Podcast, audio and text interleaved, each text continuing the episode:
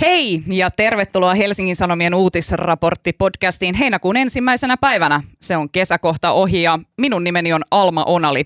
Kanssani täällä Sanomatalon studiossa ovat ulkomaan toimittaja Sara Vainio. Moikku Sara. Moikka Alma.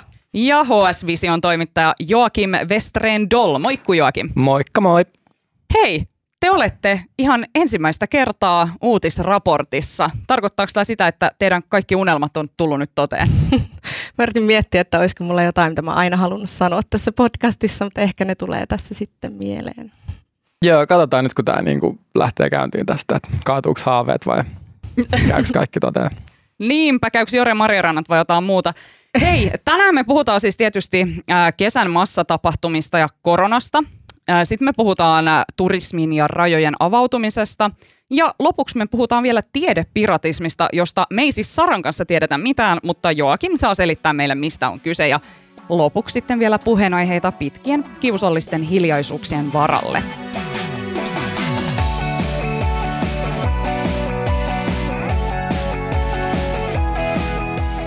Hei, äh, aloitetaan heti tästä tällä viikolla somea ja muuta yleisöä kuohuttaneesta Himoksen juhannuksesta ja Pietarin EM-kisaturisteista. Hommahan on nimittäin niin, että tartunnat ovat, koronavirustartunnat ovat Suomessa lähteneet viikon sisällä kasvuun. Niitä on ollut yhteensä viikon sisällä melkein tuhat. Ja niistä lähes 400 on jäljitetty näihin Pietarissa jalkapalloa katsomassa olleisiin kisaturisteihin – ja huomiota on herättänyt siis myös nämä ensimmäiset isot festarit, jotka on järjestetty pandemian alun jälkeen. Eli sehän sattui sitten se tapahtuma olemaan himosjuhannus, jossa 5000 ihmistä bailasi kuin viimeistä päivää. Itsehän olin siellä todistamassa tätä meininkiä kulttuuritoimittajan roolissa. Siellä heidän joukossaan oli myös Suomen tämänhetkinen vihollinen numero yksi, eli Himos Peter, mm. jota Iltalehti oli haastatellut. Jäbä oli tullut suoraan Pietarin kisoista himokselle bailaamaan. No, astikolla yhdestä kymmeneen. Kuinka paljon teitä harmittaa, että te ette viettänyt juhannusta näillä kesän ekoilla festareilla? Että just nimenomaan himoksella. Niin. No, ei ole tullut itse käytyä siellä aikaisemmin, että mä en nyt tota, osaa ihan, ihan sanoa. Että joku syy sille on, että mä en ole sinne päätynyt aikaisemmin, mutta aika vauhdikkaalta se vaikutti. Että et ehkä se olisi nyt ollut ihan – Mä tiedän, mikä Kiva. syy se on, kuule Joakim, koska säkin oot tollanen ihan cool jäbä ja Himossahan tunnetaan tavallaan vaan sellaisena Suomen suurimpana junttitapahtumana. Mutta sitä ei pidä tuomita siitä, koska kun mä olin siellä, niin siellähän oli varsin kiva tunnelma. Että niinku, ihmisethän oli varsin iloisia ja hyvän tuulisia ja hyvällä meiningillä siellä, että Sara olisit sä halunnut No siis olla. mua ei harmita, mun täytyy sanoa, mutta mm, en halua tuomita niitä ihmisiä, ketkä sinne on mennyt. Varsinkaan tälle jälkijunassa, kun huomataan, että mitä ne tartunnat on ollut, koska eihän ne ihmiset ole sitä tienneet, kun ovat päättäneet sinne mennä. No juuri näin, ja äh, kauheastihan nämä festarit on äh, saanut kritiikkiä siitä, että siellä ollaan nyt juhlittu porukassa ilman turvavälejä, äh, mutta nämä festarithan järjestettiin kaikkien viranomaisten, lääkäreiden ja muiden taiteen sääntöjen mukaan, että kerta kaikkiaan oli lupa sille, että Jämsään Himoksen matkailukeskuksen kokoontuu 5000 ihmistä mm. kuuntelemaan äh, muun muassa ihanaa Kaijakoota. Oikeasta keikka oli tosi hyvä. Äh, Popedan keikka ei ollut niin hyvä. Mm, niin tota, tota, eikö se ole vähän älyllisesti epärehellistä sitten vaatia, että kaupalliset toimijat jättäisivät näitä festareita järjestämättä, vaikka niille on nämä kaikki luvat kunnossa? On se musta joo. Mä sanon suoraan, että mun mielestä se on äm, viranomaisia me voidaan yrittää pitää vastuussa ja, ja painostaa, mutta siinä vaiheessa, kun joku sääntö on tehty, niin tota, mun puolestani ää, ei ole ihme, että sitä sitten noudatetaan. Niin ja siis etenkin tahdingon jälkeen se on vaan niin kuin jotenkin ihan loogista, että sitten niin kaupalliset toimijat nimenomaan kokeilee, että mitkä ne rajat on ja niin kuin miten ne pitää ja, ja tälleen. Mutta onko niin nimenomaan vaadittu, että niitä ei pidettäisi, vai mikä se niin on, miten tulkitsette sitä niin kuin konsensusta siinä julkisessa reaktiossa?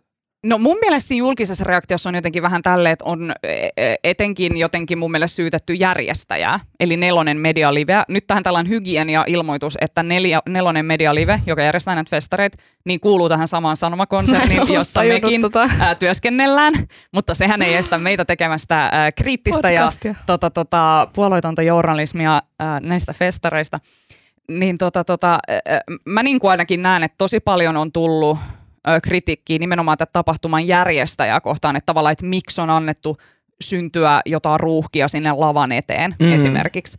Mutta mä oon siis tänään soittanut jälleen sinne festareiden markkinapäällikölle ja kysynyt tätä asiaa. Ja sanoo, että, että heidän vastuullaan on ollut ainoastaan järje, niin kuin mahdollistaa se, että ihminen halutessaan voi kokea ne festarit niin, että turvavälit on mm. kunnossa ja hänen ei tarvitse olla niin kuin kontaktissa muihin ihmisiin. Ja siellä paikan päällä olleena voin sanoa, että se olisi ollut mahdollista.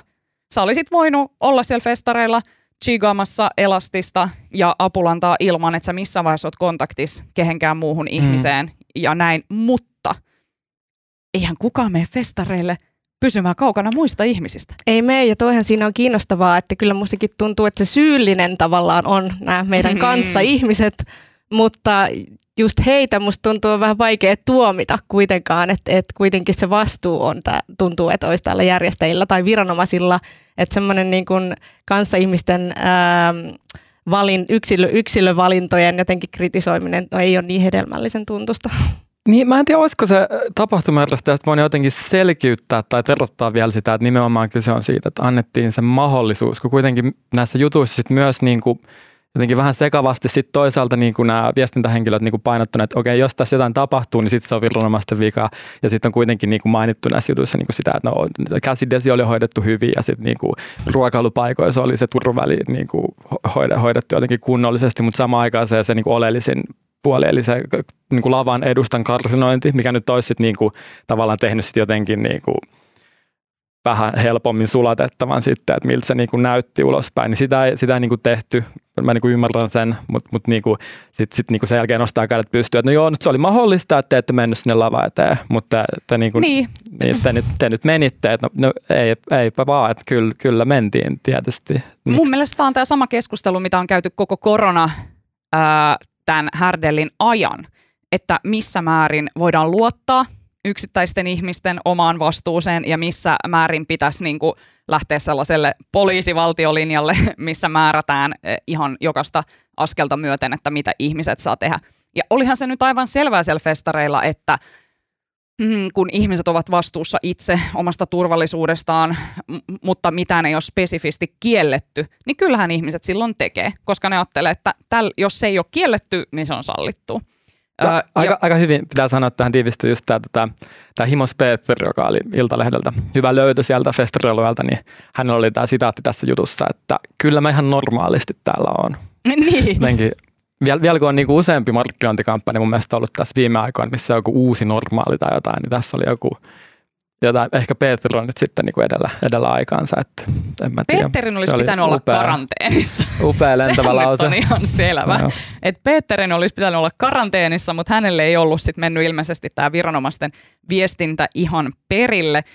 Sitä mä vaan mietin tuossa, että just tää, kun on kyselty vaikka tätä, että no miksei sinne rakennettu vaikka jotain karsinoita sinne lavan eteen, tai niin kuin, että mulle heti tulee sellainen joku outo mielikuva, missä kaikki on niin kuin, tiedättekö, omassa jossain pleksikopissa, mitkä on sille metrin päässä toisista, tai se olisi puhelinkopeista, tiedätkö, siellä festareilla. Niin. Mutta niin kuin, että et, eihän, et, et, niin kuin, ensinnäkin niin, niin kuin se festarin järjestäkin sanoi, että sehän tuo omat ongelmansa, että siinä saattaa olla kaikki paloturvallisuusriskejä ja muita. Ja sitten mm. toiseksi kuten sanottiin, himoksellehan kukaan ei mene pelkästään musiikkikuunteluun, vaan jengi lähtee sinne ryyppää ja panee.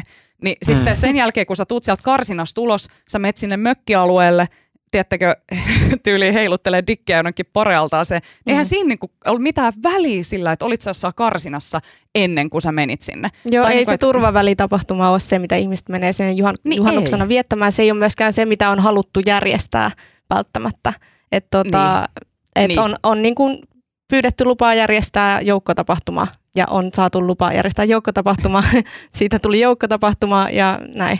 Juuri oli, näin. Mutta mielenkiintoinen just tuohon, tohon liittyen. Mä en tiedä, onko se nyt ihan uusi ilmiö, mutta jossain jutussa oli mainittu, että niinku mökkiralli olisi niinku ollut joku ilmiö täällä. Törmäsit tällaiseen ja mitä, mitä se niinku meinaa? Joo, mutta ilmeisesti tämä on ihan tällainen niin kuin ages old himosjuhannusperinne. Okay. Että, että siellä kun on se mökkialue, missä jengi on vuokrannut näitä hienoja mökkejä, missä ne majoittuu, niin ideana on just se, että ihmiset lähtee kiertämään mökistä mökkiin, etsimään parhaita bileitä – et mehän mentiin myös valokuvaajan kanssa sitten vikan keikan jälkeen torstai-iltana niin sinne mökkialueelle etsimään niitä bileitä. No ehkä torstain olisi jengistä vähän väsynyt tai jotain, mutta niinku, et ei ollut mikään maailmanlopun bilemeininki. Mä olin itse asiassa aika yllättynyt siitä, että kuinka siivosti porukka silloin torstaina oli vielä siellä himoksella. Just kaikki oli aika freessei, kaikki oli aika silleen kival tunnelma. Mä olin jotenkin ajatellut, että se olisi jotenkin niin kuin jotenkin ryönäsempi, mutta e- ei se ollut. Ja ehkä se oli nyt myös sitä, toimittajan että... ennakkoluulot kyllä todistettiin vääräksi. Ennakko, siis Herran Jumala, mä men, kuulkaa, minä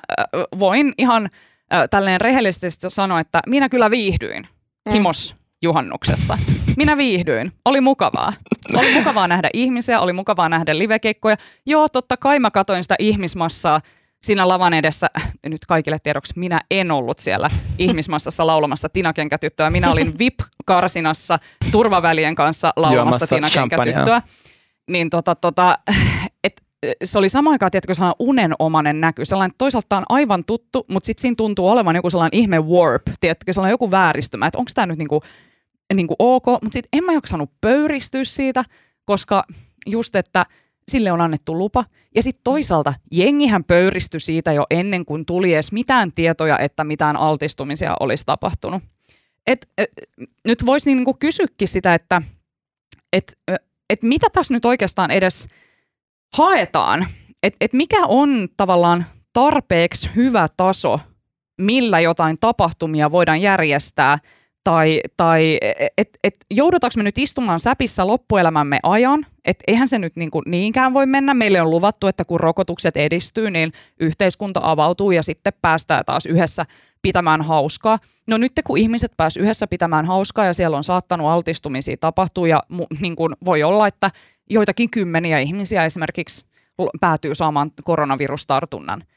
Niin onko onko se tavallaan se kau, niin kuin, että tuntuu, että tässä ihmiset jakautuu, tiettäkö, kahteen leiriin. Että nytkö se alkaa sille oikein toden teolla, että toiset haluaa jäädä ikuisesti sinne rajoitusten piiriin ja sinne niin kuin sellaiseen äh, moraalipoliisin rooliin, no, ja toiset haluaa elää rajummin kuin koskaan ennen. Niin, mutta et mikä se on se tilanne, mikä on kaikille riittävän hyvä, että tällaisia tapahtumia voi järjestää? Kai se odotus nyt vähintään noissa rokotteissa on, että, että tätä aletaan ajatella niin kuin esimerkiksi jotain influenssaa, että vaikka niitä tartuntoja on, niin se ei enää samalla tavalla uhkaa terveyttä. Ja siinä kohtaa voisi kuvitella, että, että aika moni ihminen on kuitenkin valmis palaamaan normaaliin. Niin ehkä jos puhutaan ihan nyt just tästä nykyhetkestä, niin siellähän, ää, niin kuin, onko se torstaina alkaa se tota, iskelmäfestivaali. Niin tänään. Siellä, tänään Siellä ne taas samalla on alueella. Niin jotenkin, jos palataan niihin herrastajien vielä, niin ilmeisesti viestinnässä oli nyt tarkoitettu, että, että jo tietyiltä osin tulee jotain parannuksia mm-hmm. näille festivaaleille, mutta sitten sit jotenkin sekin, sekin sotkee sitä mielikuvaa siitä, että mikä tässä nyt on niin kuin olennaista ja mikä se herrastajien rooli on siinä. Oltiin, oltiin puhuttu jotain, että niin kuin vähennetään mahdollista jotain niin kuin ruuhkia ja ohjeistetaan mm-hmm. jotain, jotain tämmöistä niin kuin hyvin niin kuin näennäistä tavallaan, että mä niin kuin, jotenkin odottaisin, että, niinku, tai jotenkin haluaisin, että se on jotenkin selkeämpi, että mikä nyt on, just nimenomaan myös järjestäjät niinku kertoo se jotenkin selkeämpi, että mikä nyt on se, mitä ne niinku odottaa, että tapahtuu ja mikä, mi, mihin ne on tyytyväisiä että miten se niinku toteutuu se tapahtuma.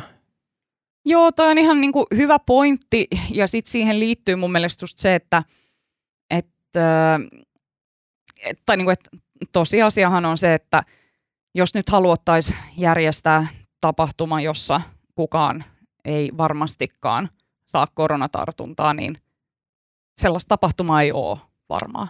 Tai niin kuin, että sitten se olisi joku sellainen kymmenen ihmisen tapahtuma, missä, tai niin kuin, tiedättekö, että niin on että onko lopulta väliä, että onko se 50 vai 5000 ihmisen tapahtuma, onko se jonkun, jonkun pienet juhannushäät vai himosfestari, jos siellä on se yksi tyyppi, joka sattuu olemaan mutta on niin. kiinnostavaa just nimenomaan tämä, koska mä en usko, tai mä toivoisin tavallaan, että ihmiset äm, vaihtaisi vähän kriteerejään tilanteen mukaan. Et sitten jos tämä koronavirus jossain kohtaa ei aiheuta sellaista merkittävää terve- terveysuhkaa, niin että siihen myös suhtauduttaisiin sillä tavalla ja sitten ei just tarvitsisi kytistellä sitä yhtä tartuntaa.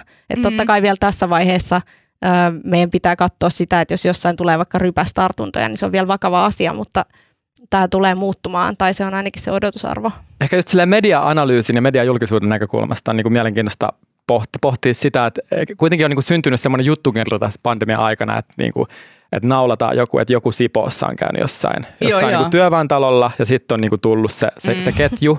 Ja niin kuin, ne, ne ei kuitenkaan sit niin kuin kantanut julkisuudessa, ne on niin kuin aiheuttanut vähän tuohtumusta ehkä, mm. mutta niin kuin, ei niin kuin sillä, että se niin kuin olisi niin kuin jotenkin laajasti niin kuin synnyttänyt semmoista niin kuin kansanrivien semmoista niin kuin kunnon semmoista niin kuin raivoa sillä, että voi herra jestas. Mutta nyt tuntuu, ja tässä oli Twitteristä hyvä, hyvä pointti, että nyt niin kuin on löytynyt joku niin kuin yhtenä vihollinen, ehkä, ehkä sitten näistä niin kuin EM futisfaneista, että niinku vihdoin nyt, nyt jotkut semmoiset rajat niinku ylitty tässä, mm. että on lupa niinku olla näille niinku kollektiivisesti näille mm. ihmisille, että niinku kiit, niinku, et kiitteet nyt. Mm. Tai ja mi, miksi se, liittyykö se jotenkin siihen, että ne läks pitää hauskaa? Että jotenkin silleen, että jonkun toisen tällainen turhamaisuus – niin kuin nyt mm. johti siihen. Ja sitten toisaalta täytyyhän sitä ymmärtää myös, että huuhkajat ikinä, ikinä ollut missään tollasissa gameissa. Mä tavallaan ymmärrän sitä, että joku haluaa päästä todistaa tämän historiallisen hetken.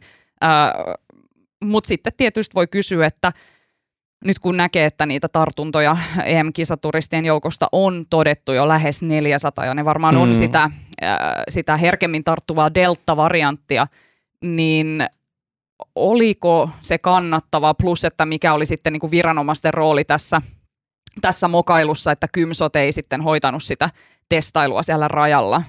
Musta siis kaikkihan voi muodostaa mielipiteensä, mutta just toi tavallaan toi jälkiviisaus on se, mikä mua ainakin itteni ärsyttää, että nyt kun on, nyt kun on tiedossa, että niitä tartuntoja oli tämän ja tämän verran, niin, niin nyt pistää miettimään, että olisiko he voinut lähteä, mutta eihän hekään ole tienneet ennen kuin lähtivät sinne. Mm. Toisaalta kai se nyt on ollut kaikkien tiedossa, että Venäjä on yksi niin kuin pahimpia koronaloukkoja ja niin kuin maan jotenkin omaan tiedotukseen niistä todellisista luvuista ei ole mitään luottamista. Mm. No, niin, on siinä varmasti ollut siis toiveajattelua, en mä sillä, mutta tota, mutta niin lopputuloksen perusteella sen mm. lähtötilanteen tarkastelu. Joo, mm. ja, ja niin tota, jalkapallohenkisenä ihmisen täytyy myöntää myös, että, että jo, joistain niin kuin, mediasisällöistä saanut semmoisen vaikutelman, että niin kuin tässä kolmessa tuhannessa ei kyllä osin ole ollut kyllä ihan mitään valiojoukkoa kyseessä. Että siellä, jos on nähnyt jonkun videon jostain niin kuin edessä ollut joku haistatteluhuuto Krista Kiurulle tai tämmöistä, että, niin kuin, että siihen sekoittuu harmillisesti myös, niin kuin, että Suomen jalkapallomaajoukkojen kannattajia on ollut se tuhat siellä, mutta sitten on ollut ne 2000 muuta mihin, miten niitä sitten niin pystyisi ylipäätään kaitsemaan sitten, että ne on vähän ollut mm. semmoinen sekalaisempi sakki sitten ehkä. Mm.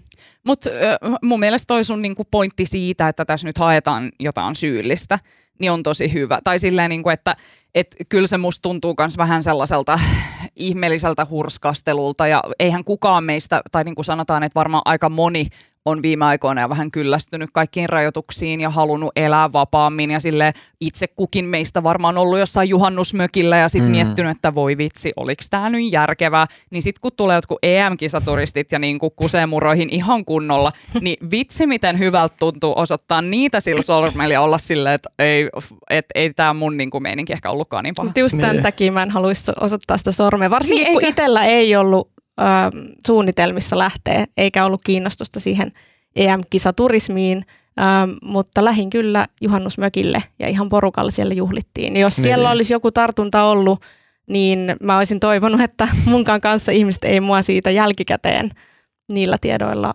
ristiinnaulitse. Ehkä se oli, se oli just tämä, kun se, se, tämä ajoitus oli semmoinen, että se, se niinku vapaus oli jotenkin ihan tässä niinku käsien ulottuvilla, mm. niin sitten niinku läikky yli, että niinku nyt, nyt niinku päitävadille tyylisesti.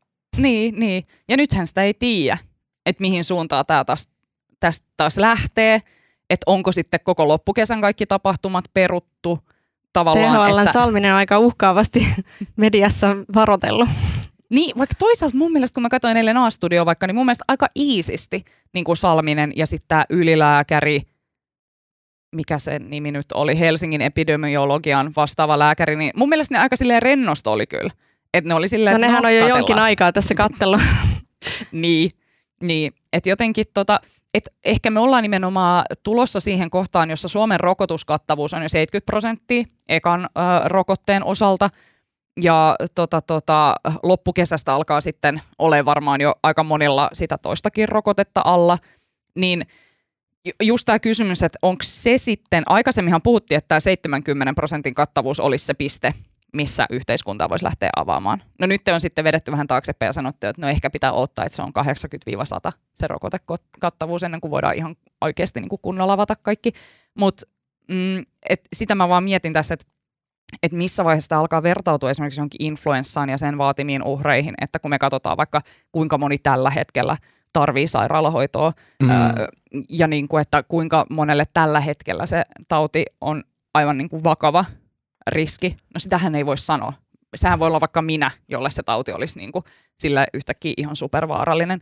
Mutta jotenkin sille, että musta tuntuu, että mä toistan itteeni. Tämä on yksi yhtä murmelipäivää oikeasti ollut tämä koko niin kuin pandemian aika. Musta tuntuu, että mä olen samat asiat puhunut jo viime kesänä täällä uutisraportti-podcastissa. Mutta että, että jotenkin se fiilis, että jos nyt sanotaan nyt näin, että jos ei vaikka haluaisi, että kukaan ihminen kuolisi liikenneonnettomuuksissa, niin silloinhan meidän pitäisi kieltää autoilu ihan kokonaan. Niin, toi on äm, se kansanterveystyön tavalla, että siinä, mm. siinä katsotaan tilastoja ja siinä katsotaan todennäköisyyksiä. Eli mitä te olette mieltä? Painetaanko vaan lisää festareita putkeen vai pitäisikö nyt pistää niinku suuta säkkiä myöten? Apua. Siis mä, mä tota, mä sain tietää, että tämä kysymys on tulossa. Sitten mä kävin, kävin että se katsoi jotain THL niin kuin influenssatilastoja, että paljon niin kuin hengitystieinfektioissa niin kuin vaikka pari vuotta sitten ollut niin kuin sairaalahoidossa ihmisiä. Ja olihan se nyt enemmän kuin 38, mikä on se määrä, mikä on sairaalahoidossa nyt koronan takia, mutta en, en mä, mä en vaan osaa sanoa mitään kantaa tuohon. Mm-hmm. Eikä pidäkään, enkä mäkään aio. Hyvä, hyvä. Just näin diplomaattisesti. Ei oteta kantaa, kuhan vaan läyhätään. Hei, äh, siirrytään seuraavaan aiheeseen, joka on turismin avautuminen liittyy tähän äh, edelliseen teemaamme, äh, mutta me puhutaan tästä sen takia, että äh, Sara, ulkomaan toimittaja, kävi muutama viikko sitten Barcelonassa työmatkalla. Kuinka kehtasit lähteä ulkomaille pandemian aikana? Niinpä, sinne sitä tosiaan lennettiin. Nyt varmaan kuulijoille avautuu, että miksi mä oon niin varovaisesti tuominnut ketään tässä lähetyksessä. Tota, kyllä siinä niin alitajuisesti tosi paljon koko ajan mietti sitä, että miten tämä näyttäytyy ja onko mulla itsellä riittävän hyvä syy olla täällä. Et mähän olin työmatkalla, mä voin niin sitä disclaimeria käyttää, mutta mä en voi tietää, että onko vaikka Hesarin lukijat – sitä mieltä, että toimittaja on, on tärkeää olla tässä vaiheessa paikalla tuolla ulkomailla vai ei. Lisäksi mun juttuaihehan oli tota, yliturismin ongelmat, joka tota, olinhan mäkin siellä tietyllä tavalla turistikohteissa pyörimässä. No siellä Barcelonakin on ollut aika hiljaisena ö, tämän pandemian takia ja just, että normaalistihan kyse on siitä, että kaupunki jotenkin vyöryy laitojaan yli jotenkin kansainvälisiä turisteja, jotka tulee sinne muutamaksi päiväksi pällistelemään. Niin millaisella fiiliksellä siellä oltiin oltu nyt sitten, kun turismit olivat, turistit olivat kaikonneet? Hän täytyy sanoa, että mä lähdin tekemään sitä juttua ää, nimenomaan niin kuin yliturismiin liittyen, joten totta kai mun haastateltavat on myös valikoitunut sillä tavalla, mutta kyllä siellä Barcelonassa on tosi äm, tosi pahoja ongelmia tullut tästä yliturismista. Siellä on kasvanut se turismi tosi nopeasti. Ja, tota, äm, ja ne ihmiset siellä ikään kuin pelkää sitä niin kuin uutta turistiaaltoa. Että totta kai heillä on ollut paljon niin kuin esimerkiksi taloudellisia ongelmia nyt, koska siellä on paljon se paikallinen talous, ää, asuminen, kaikki niin kuin kietoutunut sen turismin ympärille. Ähm, mut, ja tavallaan monen to- toimeentulo on nyt sitten loppunut, loppunut seinään. Ähm, Mutta sitten toisaalta he on saaneet niin kuin pitkästä aikaa tässä, tässä koronapandemian aikana, silloin kun ovat saaneet olla, olla niin kuin ulkona ja, ja elää sitä normaalia elämää, niin saanut niin kuin hengailla siellä omassa korttelissa, ähm, mahtunut ravintolaan. Äh, niillä on ehkä ollut tarjouksia, on taas ollut varaa syödä niissä. Ja niin kuin, äh, käynyt rannalla uimassa, mun yksi haastateltava on aloittanut tämmöisen uimis, uintikerhon sen kavereiden kanssa ekaa kertaa, vaikka se on 30 vuotta asunut rannalla siellä kuuluisalla rannalla, niin se ei niinku, se ei aikaisemmin halunnut uida. Et... Mikä, se, mikä se aikajana tässä muuten oli? Mä oon sen verran nuori, että mä en, mä en, niinku, mä en ole elänyt varmaan semmoisena aikana, kun se, se oli jotenkin väliä, väliemmin se oli tota, niinku... asuttu se Barcelona. Oliko se, se oli ne olympialaiset? Se oli, niin, se oli 90-luvun alussa siitä on vähän aikaa, kun mä kirjoitin tämän jutun, mutta tota, milloin siellä oli olympialaiset, siitä sitten kun lähti, silloinhan usein rakennetaan näitä paikkoja tavallaan, pistetään kuntoon, ja silloin on just tullut uusia ravintoloita ja näin, ja sitten on lähtenyt se buumi, ja nyt, mutta nyt niin kuin ihan viime vuosina se on ollut tosi voimakasta se kasvu, ja tota, ää, se on t- niin kuin, ehkä missä sen eniten huomaa on, on se, mikä usein käy, että asumisen hinta kallistuu tosi paljon, äm, ja tosi monet kämpät menee Airbnbiksi tai muuten turistikäyttöön, ja, ja sitten ne paikalliset ei enää voikaan asua siellä, siellä omalla niin kotiseudullaan. Ja se on tosi kiinnostavaa, koska jotkuthan sanois tähän, että no kysyntä ja tarjonta, äm, ne saa olla siellä, on varaa ja että se on tosi haluttu paikka. Äm, toiset ajattelee, niin kuin ehkä mä ainakin tämän, viimeistään tämän juttumatkan jälkeen, että, että totta kai myös niillä paikallisilla ihmisillä, joilla on suhde siihen paikkaan ja siihen kortteliin, on niin kuin oikeus yrittää säilyttää sitä itsellään. No onko tähän nyt sitten tavallaan keksitty mitään ratkaisua tähän yliturismiin? Mä niin kuin ainakin kattelin, että oliko niin, että Unesco, Venetsiahan on toi, sellainen paikka kanssa, mikä on täysin niin kuin turismin jotenkin silleen jyräämä, mm. että se upea historiallinen kaupunki on jotenkin täysin vaan silleen murenemassa sinne niin kuin, kanaviin sen takia, koska siellä käy niin paljon turisteja nyt Unesco on uhkailu, että ne tekee siitä, lätkäsee sen maailmanperintökohteeksi ja sen jälkeen sinne ei kuulkaa turistit ihan noin vaan tepastelekaan, että oikeasti aletaan pitää siitä alueesta huolta. Toi on ehkä yksi keino, mutta oliko siellä Barcelonassa niin kuin tavallaan mitään sellaisia toiveita tai ratkaisuja siihen, että miten tämän pandemian jälkeistä turismia pitäisi lähteä rakentaa uudestaan? Tämähän oli tavallaan se munkin ajatus, kun mä eka kertaa ehdotin, että mitä jos menisin Barcelonaan, että miten ne nyt sitten, kun tänne, sinne tulee takaisin, ne avaa rajat, niin tota, ää, mitä ne tekee eri tavalla, että nämä ongelmat ratkaistaan. Musta ei vaikuttanut ihan hirveästi mitään.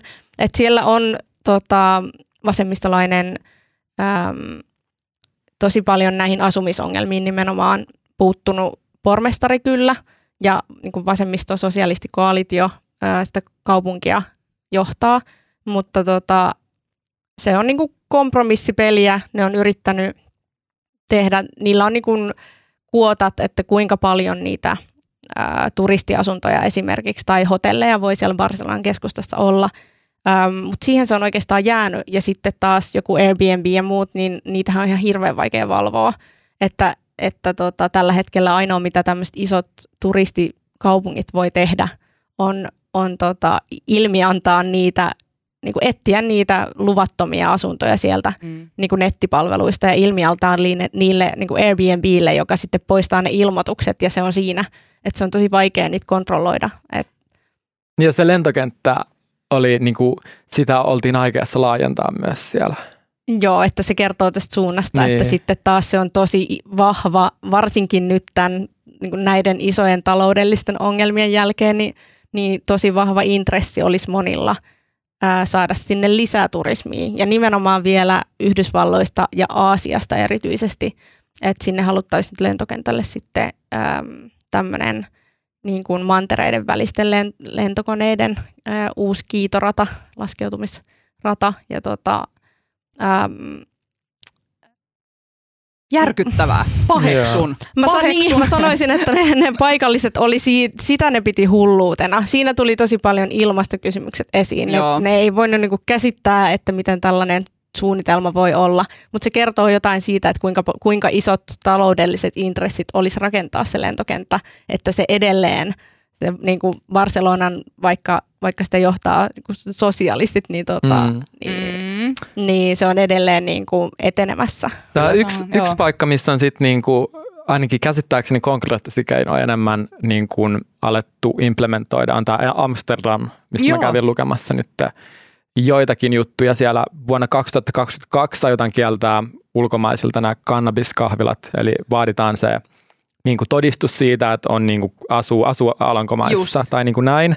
Ja sitten Amsterdamin po- pormestari on myös nyt tota, ihan, ihan tässä heinäkuun alussa jul, julkaisi tämmöisen ukaasin, että, että aletaan tämmöinen mainoskampanja, millä niin kuin täsmennetään, että millaista on niin kuin desirable niin kuin käyttäytyminen. Että et niin kuin mm-hmm. yritetään niin kuin jotenkin terveyttää sitä, että me halutaan niin kuin kulttuurillista niin kuin turismia sinne ja niin kuin mahdollisesti uhkailijoita, että pystytään mahdollisesti niin kuin väliaikaisesti kieltämään jotain alkoholin myyntiä. Tai jotain. Joo, tämä on tosi kiinnostavaa, Joo. että nehän niin kuin ei välttämättä halua siis turismista eroon, mutta ne haluaisi niin kuin kaikista haitallisimmista turisteista mm. eroon. Ne haluaisi vaikuttaa siihen käyttäytymiseen, mitä ne tekee ne turistit, minkälaisia, että ne ei, ne ei menisi niin kuin porukalla sinne Sagrada Familian kirkolle niin kuin kaikki samaan aikaan, koska turistithan siis vihaa myös toisia turisteja, niin, niin sitten se mm. parantaisi myös niiden turistien kokemusta, että jos ne saataisiin tekemään niin kuin enemmän asioita.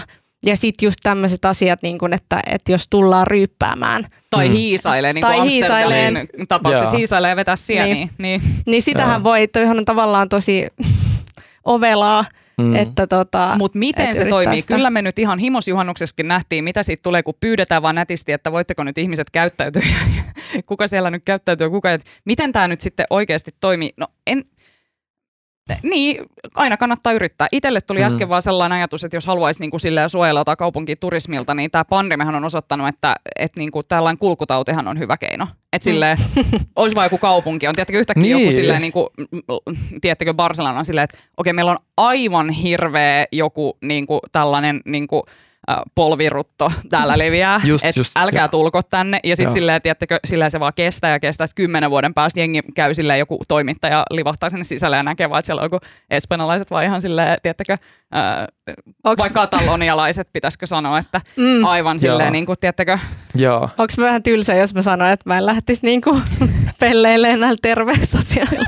Joo, vähän. Mutta mut, mut mun mielestä siis tässä asiassa voisi taas kerran niin kuin vedota näihin kanssa-ihmisiin, että niin kuin, et siellä oli vaikka asukasaktiivilla semmoinen toive suomalaisille tänä kesänä, että älkää tulko tänne. Mm. Ja sitten No, kun sitä vähän kaivo, että... Ei, niin, ei huolta. Ja jos sitten vähän kaivo, että no minkä takia älkää tulko tänne, niin, niin tota, se on niinku se nimenomaan se tietynlainen turismi. Et, et jos sitä voisi kuitenkin ottaa tavallaan siitä neuvosta sen, että et miettii, miksi on menossa sinne, niin. mitä sinne on menossa tekemään, minkälaiseen suuntaan sun oleminen siellä vie sitä paikkaa. Niin, toi on kyllä myöskin vähän, vähän niin kuin kuumottava pinta ehkä niin kuin jatkaa eteenpäin, koska sitten jos jossain vaiheessa aletaan arvottamaan, että mikä on jotenkin ylipäätään semmoista tavoiteltavaa niin kuin mm. käytöstä ulkomailla tai jotain, että, se on, niin kuin, että se on aina jees, kun menet katsoa niin. Niin museoita, mutta sitten jos, jos ajattelet mennä juomaan jotain, mm-hmm. niin sitten pysy kotona oikeasti.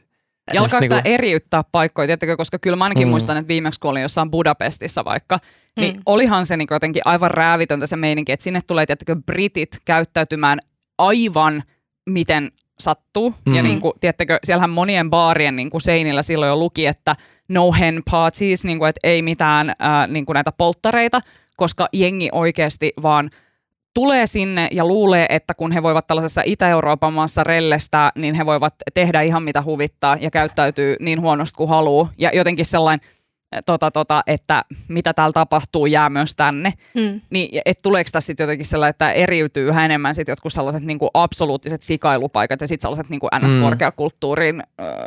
korkeakulttuuripaikat. Ei, niin, ja ei tekisi mieli tuomita, ei tekisi mieli niinku arvottaa ihmisten erilaisia käyttäytymistapoja, mutta onhan se totta, että siellä pitää yhdessä olla esimerkiksi niiden paikallisten kanssa. Että kyllä meidän pitää pystyä sitten myös vähän yhdessä neuvottelemaan mm. siitä, että miten siellä ollaan. Ja tota, niin tuohon liittyen, jos, jos zoomaa vähän ulospäin, niin sekin on kyllä todella inhottava ajatus, että sit jos jotenkin tämmöisissä paikoissa niin kuin Amsterdamissa, jossain niin kuin kehittyneemmässä, niin kuin vaikka jossain niin kuin ää, niin kuin lännen, lännen jossain tämmöisissä mm. turistikeskittymissä aletaan niin kuin olla jotenkin vähän vaikeampi turismia kohtaan ja niin kuin, niin. Niin kuin ohjaamaan sitä niin kuin jotenkin ongelmalliseksi niin kuin tarkasteltua niin kuin matkailua johonkin muualle. Mm, niin, niin sit se, niin, sit, sit se valuu johonkin semmoisiin paikkoihin, millä ei ole vaan niin kuin, niin kuin systeemistä niin kuin, niin kuin lihasta niin kuin mitenkään sitten enää niin kuin torjua niitä lieveilmiöitä ja sitten se vaan niin kuin kasaantuu ja kasaantuu sinne ja sitten jos otetaan se ilmasto mukaan, niin sitten se voi olla vielä, se on just jossain tota, Aasiassa tai jossain, mm. tota, mitkä on paljon riippuvaisempia siitä. Just esimerkiksi Taimaassahan nyt taisi olla ennätysmäärä kuolemia, oliko se niin, tässä niin kuin tällä viikolla tai jotain, niin samaan aikaan Phuketissa tota, avataan sitä mm. niin kuin, niin kuin matkailua, niin se, sekin on vähän niin kuin Mm, Kun tämä matkailu on niin ongelmallista, niin pitäisikö sitä avata niin kuin nyt sille laisinkaan?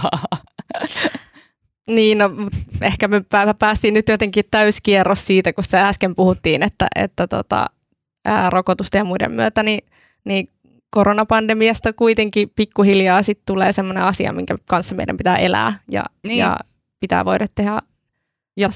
turistit on sellainen asia, joiden kanssa pitää alkaa uudestaan elää.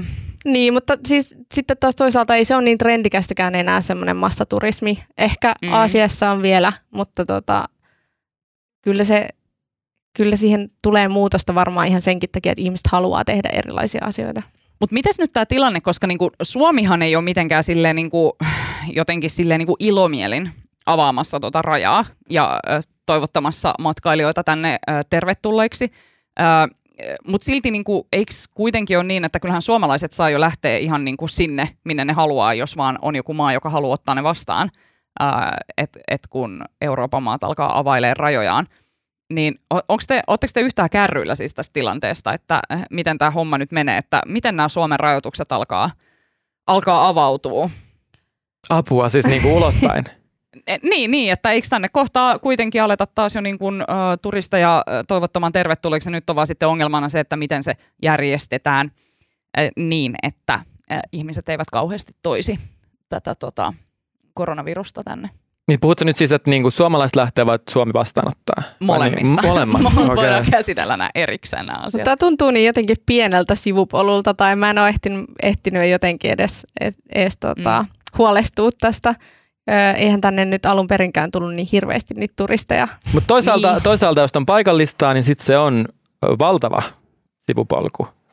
mä haluan alustaa tämän anekdootilla, että mä olin Ilomantsissa äh, ulkoilemassa – kesäkuun alussa ja sitten sit me tota, päädyttiin tämmöiseen rajakylään nimeltä Möhkö ja me hittiin olla siinä paikallisessa kahvilassa noin viisi minuuttia, kun paikallinen kyläaktiivi Möhköpaita päällä tuli luennoimaan meille tota, kylän historiasta ja jostain taistelusta, joka oli siinä lähellä. Ja sit, niin kuin hän just sanoi sitä, että just tuommoinen tommonen niin kulttuuri niin kuin kylä, missä on joku, joku ruukki tai saha ollut, niin se, se riippuu niin voimakkaasti siitä, että ne venäläiset turistit Jep. tulee. Ja sitten kun niiden tulo on, no siis sit, siitä on nyt muutama vuosi tietty aikaa, että niin kuin ruplan kurssi romahti ja niitä ei enää tullut, mutta nyt se, se vaan niin kuin, se on vähän no can do tilanne siellä, että se jotenkin se epätoivo oli vaan käsin, käsin kosketeltavaa sitten tässä, tässä möhkö, möhköläismiehessä. Oh, thoughts and prayers to uh, möhkö.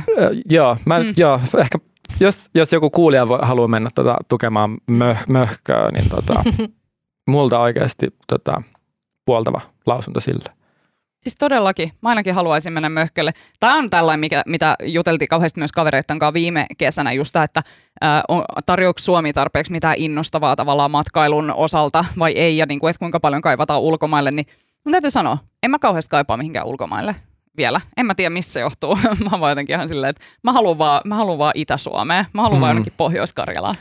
Se on ihan valtava vielä se summa. Oliko se, tota, siitä oli just, just juttu, että se oli miljoona päivässä ne menetetyt tulot. Häh? Niin kuin ete, etelä, Joo, möhkössä, nimenomaan möhkössä, kyllä. Oliko se Etelä-Karjalassa ja sitten tota, se nyt ei voi suoraan johtaa, että mikä se venäläisten osuus on, mutta niin kuin turismituloista siellä alueella se on mm. about puolet ja, ja silloin se meinaa sitä, että tota, tämmöisellä alueella, missä tämä niin kuin koko, kokonaiskehityksen suunta on ollut aika niin kuin apea niin kuin jo pidemmän aikaa, niin sitten se, tämä on niin kuin aika huolestuttava. Ja kato, just tästä mulle tuli mieleen se, että nämä Suomen tiukat rajakäytännöt, että kuinka reiluja ne on sitten niin kuin suomalaisia yrittäjiä, suomalaista matkailualaa kohtaan, että jos suomalaiset saa alkaa lentelee Barcelonaan ja tiettekö Budapestiin ja ties minne pitämään hauskaa ja sitten äh, tulevat tänne takaisin, mutta Suomi pitää silti ulkomaisilta turisteilta äh, rajat kiinni, niin tavallaan, että, että se riski tavallaan on olemassa kyllä, että virusta tulee Suomeen yhä, mutta sitten suomalainen matkailuala ja ne yrittäjät vaan kärsii siitä, että täällä yritetään pitää jotenkin siitä rajaa ulkomaisilta mm. turisteilta kiinni, kun taas suomalainen aina saa palata Suomeen. Mutta tämä on kaikki spekulaatio. Mehän ei tiedetä vielä, mitä tapahtuu. Mm. Että kyllä nyt soisi, että ihan vaikka aluksi vaikka ne virolaiset työntekijät pääsis vaikka jo kulkemaan tässä Suomen ja Tallinnan, Helsingin ja Tallinnan väliä. Että Mihin te nyt lähtisitte, jos teillä olisi kuukausi aikaa? Mä, mä tiedän, että mä lähtisin, mä lähtisin sinne möhköön ainakin. Mä odottaa Pariisissa semmoinen keskusta asunto, Mitä? mihin mulla on kutsu käynyt.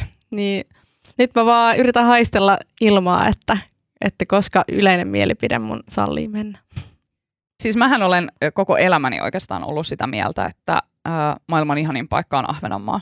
Ja se on niin kuin, että se on, sitä ei ole muuttanut mitkään pandemiat eikä muut. Ja Ahvenanmaa on supertrendikäs tänä kesänä, niin en ehkä tänä kesänä lähtisi sinne kuukaudeksi, koska siellä on kaikki muut. Ja kuten sanottua, niin turistit ei halua pällistellä muita turisteja. Mutta ehkä mä lähtisin Albaniaan. Balkan kiinnostaa. Balkan kiinnostaa. Joo. Okei. Okay. Tai, tai tonne Kroatiaan. Ja meillähän on Georgian matkakin ollut tässä No. Georgia, hei Georgia, todellakin. Sinnehän, sinne mä lähtisin, ainakin Sarankaa, todellakin.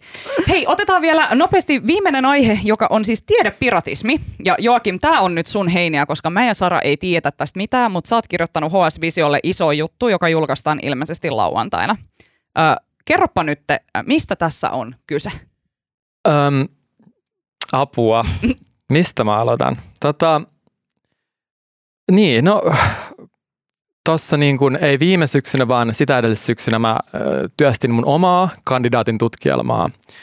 Ja ö, kuten joku kandidaatin tutkielmaa työstänyt voi ehkä huomata, niin se, se voi välillä olla haasteellista se tausta-aineiston keruu siitä syystä, että näillä tiedekustantamoilla on näitä kovia maksumurreja, jonka takia sitten ei aina, aina saa sitä haluamasta tausta-aineistoa, mutta sitten sit mä tutustuin tämmöiseen ohjelmaan nimeltä äh, Ski Hub, minkä, minkä kautta tota, pystyy lataamaan näitä artikkeleita niin kuin vähän tota, Siis ilmaisiksi. niin, Niin, eli se siis on. tällainen niin tieteen DC++ tai joku. Ja sitten mä niinku, tota, kuulin tästä ohjelmasta ja sitten sit niinku, ja tota, tein mun kandidaatin tutkielmaa sitten tota, eteenpäin.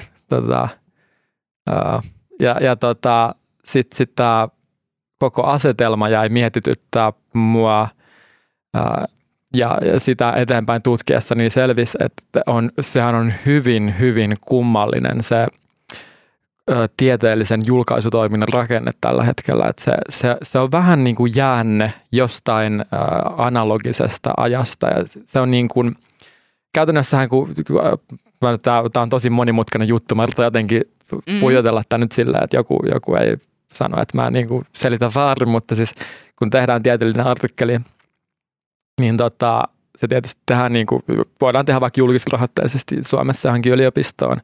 Ja sitten tota, tutkija haluaa, että se julkaistaan jossain tämmöisessä maineikkaassa julkaisusarjassa tietysti, koska silloin niin kuin meritoituu. Se saa sen merkinnän siitä, että, että on niin kuin julkaisu tässä maineikkaassa julkaisusarjassa, mm. joka on yleensä jonkun tämmöisen ison, valtavan tiedekustantamon omistuksessa, jolloin ähm, joko tota, niin kuin se, se, tota, se- silloin se lähetetään siis sinne tie- tiedekustantamoon mm. tota, ja sitten sit, niin kuin sen myös arvioi jotkut muut tutkijat, joilla ei välttämättä, siis ni, niille ei pääosin makseta siitä vertaisarvioinnista mitään. Ja sitten kun se on läpäissyt vertaisarvioinnin, se, niin se julkaistaan siellä maineikkaassa julkaisussa, jonka jälkeen ää, tämä julkisrahoitteinen instituutio, kuten yliopisto, ää, tota, joko, joko maksaa niin kuin laajemmin näistä lukuoikeuksista siihen julkaisusarjaan tai sitten siitä, että se kyseinen artikkeli julkaistaan avoimesti. Ja, ja nämä on valtavia summia, mitä niistä maksetaan ja se, se niin kuin hinta, mitä nämä kustantamot pyytää tämmöisestä niin kuin kasvaa ihan herrotonta vauhtia ja se on, se on niin kuin, Eli meneekö niinku- niistä rahoista mitään sille tutkimuksen tekijälle sitten? Ei vaan se Ei. maksaa siitä, että Mm. ne, ei- jos ymmärsin oikein. niin, niin siis Niin. kyllä, niin, että, että se maksaa käytännössä siitä, niin kuin, että se saa Niin. julkaista tekstinsä meritoidussa julkaisussa. Niin. Jos oikein niin kuin, tarkastellaan niin kuin oikein tosi kaukaa, niin käytännössähän niin kuin julkisrahoitteisesti voidaan tuottaa tutkimusta, sitten luovutetaan tällä yksityiselle niin kuin, toimijalle ja sitten julkisrahoitteinen niin kuin, toimija vielä maksaa tällä yksityis... Tämä kuulostaa tältä kartellilta. niin, niin, Niin, mutta se, se, tosi monet tutkijat ö, yrittää ajaa tämmöistä open niin, joo, access-systeemiä. tota, jep. ähm, niin siis äh, mitä, mitä mä nyt olin sanomassa? Niin mitä tämä Tota- tiedepiratismi nyt sitten on? Äh, niin, niin sitten sit on tämmöinen niin kuin, ähm, uk- äh, kasakstanilaissyntyinen hakkeri nimeltä Aleksandra Elbakjan, kuka perusti vuonna 2011 tämmöisen sivuston, mikä sitten niin kuin piratismin niin kuin keinolla sitten jakaa nämä artikkelit niistä, ni, ni, niiden maksumurren takaa sillä, että ne on niin kuin ilmaiseksi niin kuin ladattavissa. Niin sitten hän suostui sitten tota haastatteluun, mikä oli siinä mielessä hauskaa, että hän ei halunnut antaa haastattelua englanniksi, vaan se piti antaa venäjäksi. Ja suuri kiitos äh, Helsingin Sanomien ulkomaan toimittaja Jenni Jeskaselle, joka tuli siihen, tota, vaikkakaan ei ole äh, päte, niin kuin omaan niin kuin kääntäjän pätevyyttä, niin tuli silti niin kuin kanssani jutustelemaan siinä. Ja sitten oli tämmöinen omituinen tilanne, missä hän, hän niin kuin, niin kuin, vähän niin kuin tulkkasi ja sitten kysyi. Ja oli, se oli hyvin, hyvin hidasta ja sitten oltiin sovittu, että osin kirjalliseksi käydään tämä tota, haastattelu myöhemmin, niin sitten sit mä just tota, kyseltiin nämä niin kuin polttavimmat kysymykset siinä niin kuin, tota, videohaastattelussa. Mm. Tota, se on tietysti tota, ää, o, niin kuin, tämmöiset niin kuin, tietyt, tietyt niin kuin, vaikka joku Lontoon poliisi on tota, vähän arvellut, että tässä on jotain hämärää tässä tämän tota, sivuston toiminnassa. Samoin FBI on, on tota, tutkinut sitä, sitä toimintaa. Elbakianin sanojen mukaan noin kahdeksan vuotta ollut niin kuin kintereillä. Ja hän, hän, siis niin kuin, hän joutui nyt majailemaan siellä Venäjällä, koska jos hän, jos hän nyt päättäisi lähteä Yhdysvaltoihin, niin sitten sit, tota, tulisi miljoona korvaukset maksettavaksi ensinnäkin näiltä tota, tiedekustantamoilta ja sitten mm. mietittäisiin myös, että onko hän joku vakooja sun muuta. Okei, okay, FBIstä viisi, mutta mua kiinnostaa, että, että tukeeko, onko hänellä niinku tukea tutkijoilta? Onko hän niinku, minkälaisena niin. tu, nämä tutkijat, kenen töitä hän julkaisee, niin pitää häntä? Niin, siis se, se, on vähän semmoinen, kyllä se niinku, mä, mä niinku sanoisin, että se on niinku voittopuolisesti ehkä niinku semmoinen tukeva se suhtautuminen siihen, kun eihän se tietenkään ole niin mustavalkoinen asia, että kyllä niin kuin jotain lisäarvoa nämä isot kustantamot myös niin kuin tuottaa niin kuin tietynlaisella laadun tarkkailulla sun muuta. Mm. Mutta tota, ja, ja niin kuin näin, että onhan semmoinen prosessiliike, mikä ei välttämättä niin kuin sit niin kuin edistä jotenkin juridishallinnollisesti sitä, että niin kuin tapahtuu joku muutos siinä, että, että miten se vertaisarviointi vaikka voitaisiin toteuttaa ilman niitä kustantamoja sun muuta. Mutta tästä on hyvä, yksi esimerkki on tota, tästä suhtautumisesta on se, että tämmöiset meksikolaiset ja venäläiset tutkijat löysivät tämmöisen loisambiaisen Meksikosta. Ja tämä nimettiin, tämä, mikä se on se tieteellinen nimi? Niin kuin tieteellinen nimi, se latinankielinen mm, nimi, mm. niin se niin kuin nimettiin tämän Alexandra Elbakianin mukaan, tämä loisampiainen. Uh. Ja sitten Elbakian suhtautui asiaan ensin, että mitä, että minä loinen, ei pidä paikkaansa, tiedekustantamat on loisia.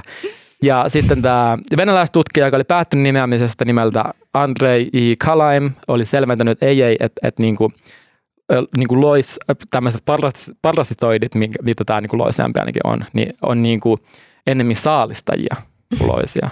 että se oli niinku tunnustus. Siis kuka olisi arvannut, että tiedejulkaiseminen on näin seksikästä? Siis kunnon dekkarihomma, ei oikein tiedä kuka on hyvis ja kuka on pahis. Aivan upeeta. Jäädään Joo. todella siis mielenkiinnolla odottamaan sun artikkelia yes, kiva, tästä kiva. aiheesta. Ihan superkiinnostavaa. Hei, äh, nyt kun olette sitten lähdössä tonne helteisiin helteisiin tota, nautiskelemaan äh, lämmöstä ja toivottavasti jonkun vesistön äärelle esimerkiksi. Ja sitten siellä on niitä muita turisteja siellä jossain, tiettekö, niin kuin Turun saariston biitsillä. Äh, ja joudutte sietämään niitä. Ja sitten siellä saattaa tulla sellaisia tilanteita, että olette vaikka jätskikiskajonossa ja sitten olette jotenkin vähän kiusallisen lähellä niitä muuta, muita. Ja sitten olette silleen, että ei vitsi, mun täytyy purkaa tämä tilanne nyt jotenkin. Tämä kiusallinen hiljaisuus, niin tota, äh, milläs avauksella lähdette jutustelemaan sille toiselle, toiselle turistille. Apua. Tämä on siis se suositteluosuus. Okay, okay. no, mä just ajattelin, että no kyllä mulla suositus on, mutta tämä olisi ihan niin kuin, tosi huono, huono tuohon annettuun skenaarioon. Öm, koska siinähän ihminen on siis lomalla ja jätskinhimoinen ja ulkona. Mutta tota, mä olin ajatellut suositella, koska ihmiset kuitenkin osaa itsekin helteillä mennä alasti uimaan, niin tota, mä ajattelin suositella, että silloin kun on oltava sisällä tai haluaa vähän olla mm. sisällä ää, paossa sitä hellettä, niin, niin tota, ää, pelaisi vähän shakkia. Se on toinen aihe, mistä mä kirjoitin vähän aikaa sitten jutun ää, ja innostuisin itsekin pelaamaan nettishakkia. Ja sehän on ö, valtavan mielenkiintoista ja siinä vaikka osaisi säännöt periaatteessa, niin saa kyllä tuntea itsensä tosi tyhmäksi, mutta anonyymisti Tuliko, äh, tuliko Queen's Gambit ennen vai jälkeen tämän sun? Tota... Ennen ehdottomasti. Queen's Gambitin inspiroimana. Tämähän on hyvä avaus sitten. Tiedätkö sen jätskikin, että no, ootko tota Queen's Gambitia? Ö, Mitäs tota Joakim? Äh, että mikä mun suositus on? Mm. Ähm, mun suositus on äh, tuhlaaminen. Uh. Niin kuin tuhlaaminen. Mulla on kolme pointtia Tämä on tässä. niin HS-visiovinkki. Joo, Okei, tämä on nyt aika on, on brand. Anna Joo. mennä. Eka, eka pointti, siis tuhlaaminen on ensinnäkin niin kuin kivaa ja kuka tahansa voi tuhlata. Vaikka kympillä kuussa voi alkaa tuhlaamaan rahaa niin kuin valitsemaansa kohteeseen. Ja sitten toinen on tämmöinen niin kasvatuksellinen ominaisuus. Ja mä, mä itse pidän itteni niin kuin tunne-ihmisenä jotenkin, että mä niin kuin, sitä kautta mä jotenkin tunnen niin kuin, niin kuin kehittyvän, tai kehittyvän ja kasvavan, että semmoinen niin kuin, niin kuin tunnepitoisempi sisältö, mutta niin kuin kylmät numerot kyllä niin kuin myös kouli ja kasvattaa. Etenkin jos nyt kun tota, polttelee niin kuin rahat niin kuin ylioppilailla, tuoreilla ylioppilailla, että johonkin sijoitusrahastoon Mhm. pitäisi ne saada nopeasti johonkin indeksirahastoon. Niin tota, suosittelen tuhlaamaan ne, koska sitten kun käy niitä tota, tilityksiä läpi muutaman vuoden kuluttua, että kuinka monta sähköpotkulautamatkaa on tehnyt päivän aikana, kuten mä jouduin käymään läpi vuosi sitten, että monta niitä tuli tehtyä, tosi monta, niin tota, sitten sit kylmä hiki virtasi, mä mietin, että tota, jotain muuta voi tehdä myös ajallaan, vaikka sekin oli tietty tosi miellyttävää ja mielekästä. Ja tota, kolmas pointti, varallisuus keskittyy Suomessakin tällä hetkellä valtavasti. Ja Tuomas Niskakangas, ansiokas HS Vision toimittaja, oli puntaroinut tota, mahdollisia niin ratkaisukeinoja tähän, tähän varallisuuden keskittymiseen.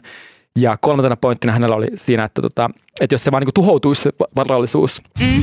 että niin kuin jotain kautta, että tulisi vaikka joku niin kuin romahdus, markkinaromahdus, niin sittenhän se niin kuin helpottaisi. Kuten me kaikki toivomme. niin justi, kyllä. joo, mutta tota, niin, eikö siihenkö se tuhlaaminen tavallaan on ratkaisu? Että kan, et jotenkin et nyt vaan niin kuin ylemmät tulodesiilit vaan jotenkin tuhlaa. Mä en tiedä, mikä se kohde sitten voisi olla, että mihin niin kuin, Nyt kuulolla kaikki uutisraportin lu- kuulijakunnan ö, ylemmän tulodesiilin. niin, niin. mutta tota, Mutta eikö Joo. tuhlaaminen ole sille subjektiivista? Tai niinku, että miten sä määrittelet, mikä on tuhlaamista ja mikä on järkevää rahan käyttöä? apua. Tota, Mihin sä on tuhlaisit on hyvä. kympin tänään? Kympin Mm. tänään. M- mulla on toi postitalon ne, ne pizzat jotenkin. Mulle se on, niinku, se on niin typerä tapa niinku, käyttää rahaa, koska se ei ole niinku, lähellekään semmoista pizzaa, mikä nyt aidosti niinku, tyydyttäisi. Outs. Tykkäät sä niistä? Ei, mä vaattelin postitalon pizzatyyppien puolesta. Ah, ai ai ai. Mutta siis joo, joo. Niin, no, mutta siis niin, niitä mä silti ostan toisinaan, koska se, se on niin kuin jotain semmoista irroteneaalista kivaa. ihanaa. Mihin sä Sara tuhlaisit kympin? En mä halua alkaa tuhlata mitään rahaa. Just näin. Hei, mä suosittelen ähm, podcastia, äh, joka, josta on ilmestynyt vasta yksi jakso. Eli riskipelillä mennään. Mä en oikeasti tiedä mitään, että kuinka tasalaatuista kamaa sieltä on tulossa, koska tosiaan on vaan tämän yhden jakson perusteella tässä Inessä Skenessä, mutta äh, podcast äh, käsittelee meemejä ja sen nimi on Kaikki paskaksi ja ystävät. Ja tämä nimi johtuu siitä, että tällainen meemitili Kaikki paskaksi on siis tämän podcastin takana. Ja tässä podcastissa on ideana se, että meemitilien adminit juttelee keskenään meemeistä, politiikasta, elämästä ja ihan kaikesta. Ja siis äh, miksi on kiinnostavaa on se, että nämä meemitilien ylläpitäjät, nehän on ihan merkittäviä vallankäyttäjiä tänä päivänä. Äh, vaikka siis nämä Öö, just tässä podcastissa niin monet näistä meemuilijoista on tällaisia feministisiä ja vasemmistolaisia ja erittäin woke-tyyppejä, ja ne tiedostaa hyvin sen oman positionsa ja pyrkii niitä valtarakenteita tietyllä, tietyllä tavalla myös purkamaan. Mutta mua kiinnosti siellä, että sieltä tuli tosi hyviä pointteja niin kuin zoomereiden ja niitä nuorempien sukupolvien tavasta katsoa elämää. Et siellä esimerkiksi eilen, kun kuuntelin sitä jaksoa, niin ää, nimimerkillä pikakahvi meme girl, meemitiliä ylläpitävä tyyppi, niin kuin puhu siitä, että, että kun kukaan ei enää lue uutisia, nämä nuoret, kukaan ei lue uutisia, ei ed, en, ensin niin kuin varsinkaan tekstimuotoisia uutisia, kukaan ei jaa niitä tekstimuotoisia juttuja, tai ylipäänsä seuraa perinteistä mediaa. Että nämä nuoret saa kaikki uutisensa ja tietonsa somesta ja meemeistä. Ja silloinhan se tarkoittaa sitä, että nämä meemit tulee näiden adminien omien aatteellisten linssien läpi, Eli käyttävät aika merkittävää tällaista niin kuin soft poweria jotenkin siinä, että miten ihmiset ajattelee öö, niin kuin, öö, ajankohtaisista asioista. Super kiinnostavaa. Ja mä niin kuin odotan, öö, mä siis toivon, että tulevaisuudessa tässä podcastissa on vies, ää, tota vieraana Ketamiini Markku, joka on minun ehkä suurin internet-ihastukseni tällä hetkellä, joten sitä odotellessa. Käy, mielenkiintoista. Joo, ehdottomasti hyvä suositus. No niin, siinä kaikki tällä kertaa. Kiitos Sara Vainio. Kiitos. Suuri kiitos Joakim Westrien Doll. Kiitos. Äänen ja kuvan ja kaiken muun ihanan meille tänään tekee Mikko Peura. Hei, lähettäkää meille kesätiimille kaikkea kivaa ja söpöä palautetta at uutisraportti. Ja nyt kuulkaa nauttimaan helteistä tai ahdistumaan ilmastonmuutoksesta. Your choice ensi viikkoon.